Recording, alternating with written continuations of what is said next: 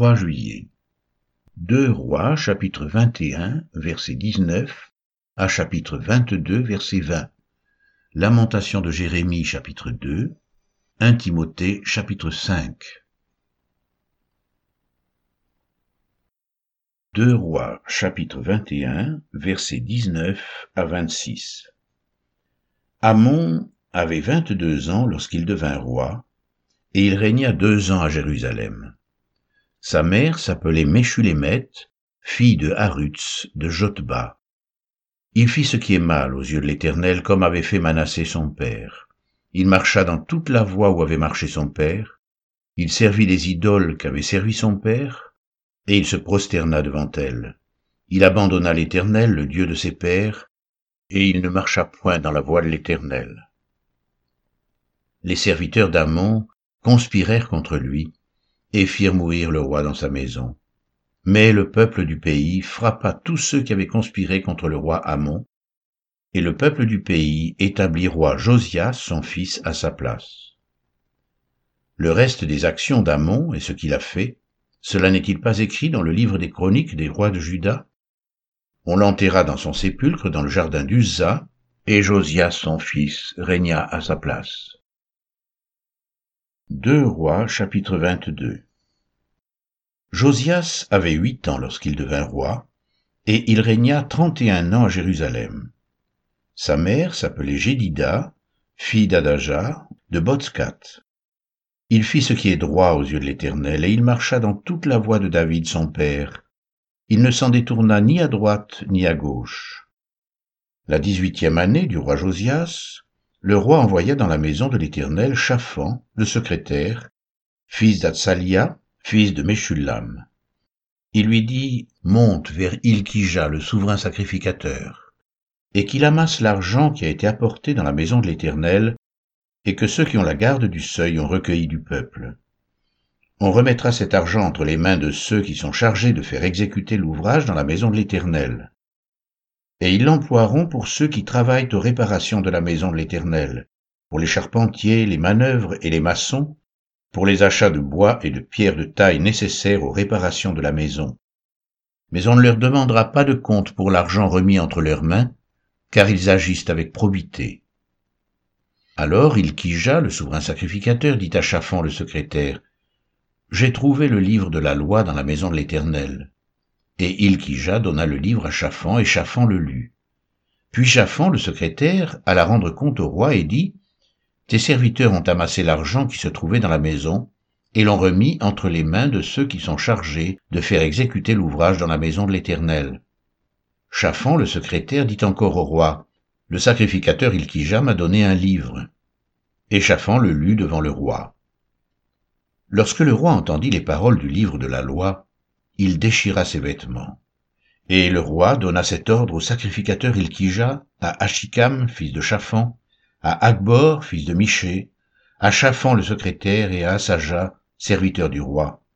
Allez, consultez l'Éternel pour moi, pour le peuple, et pour tout Juda, au sujet des paroles de ce livre qu'on a trouvé.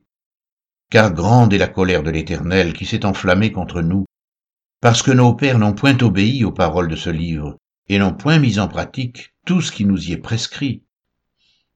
Le sacrificateur Ilkija, Achikam, Akbor, Chaphan et Asaja allèrent auprès de la prophétesse Hulda, femme de Shalom, fils de Tikva, fils de Haras, gardien des vêtements. Elle habitait à Jérusalem dans l'autre quartier de la ville. Après qu'ils lui eurent parlé, elle leur dit, Ainsi parle l'Éternel, le Dieu d'Israël. Dites à l'homme qui vous a envoyé vers moi, ainsi parle l'Éternel. Voici, je vais faire venir des malheurs sur ce lieu et sur ses habitants, selon toutes les paroles du livre qu'a lu le roi de Juda. Parce qu'ils m'ont abandonné, et qu'ils ont offert des parfums d'autres dieux, afin de m'irriter par tous les ouvrages de leurs mains, ma colère s'est enflammée contre ce lieu, et elle ne s'éteindra point. Mais vous direz au roi de Juda qui vous a envoyé pour consulter l'Éternel, ainsi parle l'Éternel, le Dieu d'Israël, au sujet des paroles que tu as entendues. Parce que ton cœur a été touché, parce que tu t'es humilié devant l'Éternel en entendant ce que j'ai prononcé contre ce lieu et contre ses habitants, qui seront un objet d'épouvante et de malédiction, et parce que tu as déchiré tes vêtements et que tu as pleuré devant moi, moi aussi j'ai entendu, dit l'Éternel.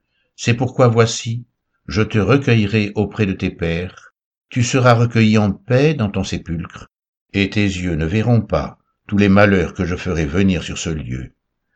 Ils rapportèrent au roi cette réponse.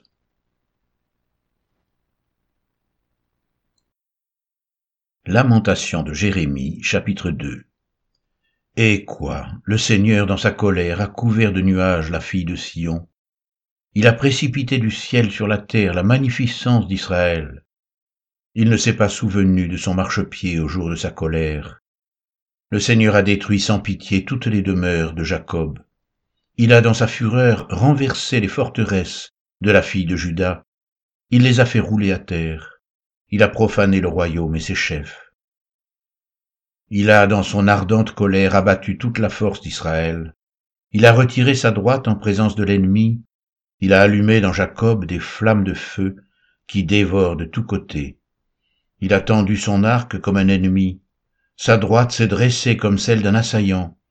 Il a fait périr tout ce qui plaisait au regard. Il a répandu sa fureur comme un feu sur la tente de la fille de Sion.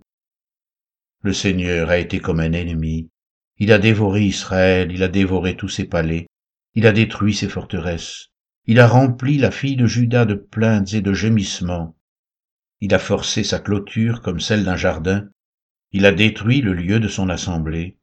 L'Éternel a fait oublier en Sion les fêtes et le sabbat, et dans sa violente colère, il a rejeté le roi et le sacrificateur. Le Seigneur a dédaigné son autel, repoussé son sanctuaire. Il a livré entre les mains de l'ennemi les murs des palais de Sion. Les cris ont retenti dans la maison de l'Éternel, comme en un jour de fête. L'Éternel avait résolu de détruire les murs de la fille de Sion. Il a tendu le cordeau, il n'a pas retiré sa main sans les avoir exterminés. Il a plongé dans le deuil remparts et murailles, qui n'offrent plus ensemble qu'une triste ruine. Ses portes sont enfoncées dans la terre, il en a détruit, rompu les barres. Son roi et ses chefs sont parmi les nations, il n'y a plus de loi. Même les prophètes ne reçoivent aucune vision de l'Éternel. Les anciens de la fille de Sion sont assis à terre, ils sont muets. Ils ont couvert leurs têtes de poussière, ils se sont revêtus de sacs. Les vierges de Jérusalem laissent retomber leur tête vers la terre. Mes yeux se consument dans les larmes, mes entrailles bouillonnent, ma bile se répand sur la terre, à cause du désastre de la fille de mon peuple, des enfants et des nourrissons en défaillance dans les rues de la ville. Ils disaient à leur mère, Où y a-t-il du blé et du vin? Et ils tombaient comme des blessés dans les rues de la ville, ils rendaient l'âme sur le sein de leur mère. Que dois-je te dire? À quoi te comparer, fille de Jérusalem? Qui trouvait de semblable à toi? Et quelle consolation te donner, vierge fille de Sion? Car ta plaie est grande comme la mer. Qui pourra te guérir? Tes prophètes ont eu pour toi des visions vaines et fausses. Ils n'ont pas mis à nu ton iniquité afin de détourner de toi la captivité. Ils t'ont donné des oracles mensongers et trompeurs. Tous les passants battent les mains sur toi, ils sifflent, ils secouent la tête contre la fille de Jérusalem.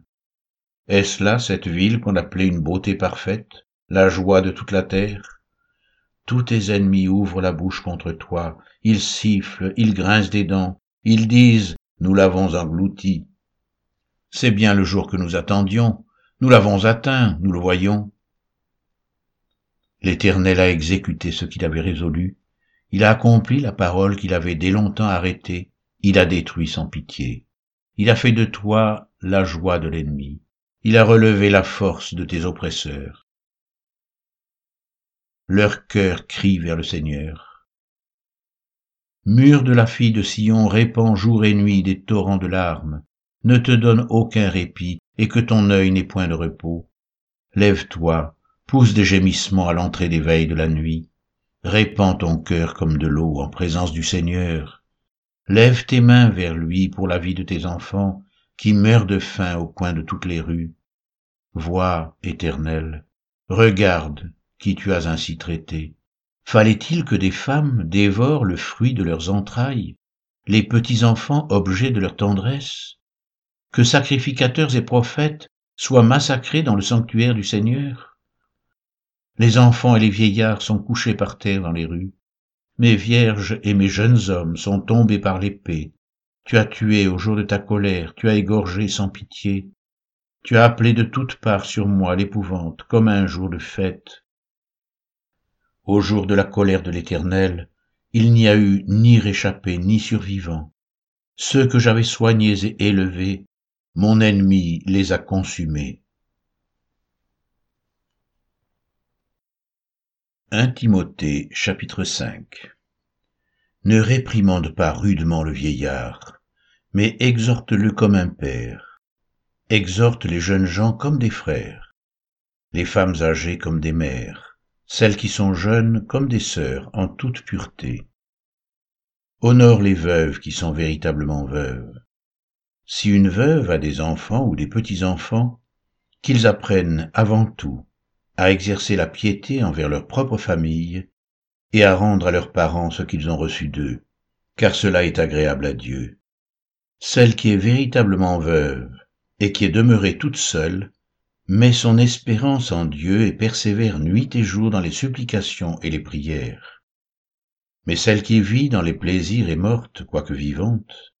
Déclare-leur ces choses, afin qu'elles soient irréprochables. Si quelqu'un n'a pas soin des siens, et principalement de ceux de sa famille, il a renié la foi, et il est pire qu'un infidèle. Qu'une veuve, pour être inscrite sur le rôle, n'ait pas moins de soixante ans, qu'elle ait été femme d'un seul mari, qu'elle soit appliquée à toute bonne œuvre, ayant élevé des enfants, exercé l'hospitalité, lavé les pieds des saints, secouru les malheureux, pratiqué toute espèce de bonnes œuvres. Mais refuse les jeunes veuves, car lorsque la volupté les détache de Christ, elles veulent se marier et se rendent coupables en ce qu'elles violent leur premier engagement. Avec cela, Étant oisives, elles apprennent à aller de maison en maison, et non seulement elles sont oisives, mais encore causeuses et intrigantes, disant ce qu'il ne faut pas dire. Je veux donc que les jeunes se marient, qu'elles aient des enfants, qu'elles dirigent leur maison, qu'elles ne donnent à l'adversaire aucune occasion de médire, car déjà quelques-unes se sont détournées pour suivre Satan. Si quelque fidèle, homme ou femme, a des veuves, qu'il les assiste, et que l'Église n'en soit point chargée, afin qu'elle puisse assister celles qui sont véritablement veuves. Que les anciens qui dirigent bien soient jugés dignes d'un double honneur, surtout ceux qui travaillent à la prédication et à l'enseignement. Car l'Écriture dit, Tu ne muselleras point le bœuf quand il foule le grain, et l'ouvrier mérite son salaire. Ne reçois point d'accusation contre un ancien, si ce n'est sur la déposition de deux ou de trois témoins.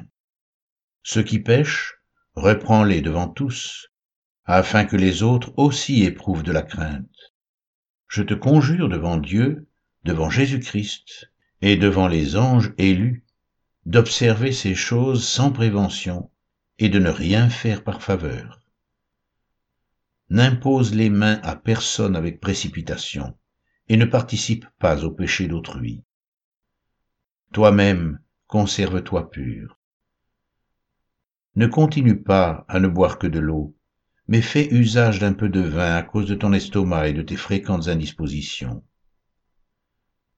Les péchés de certains hommes sont manifestes même avant qu'on les juge, tandis que chez d'autres ils ne se découvrent que dans la suite. De même, les bonnes œuvres sont manifestes, et celles qui ne le sont pas ne peuvent rester cachées.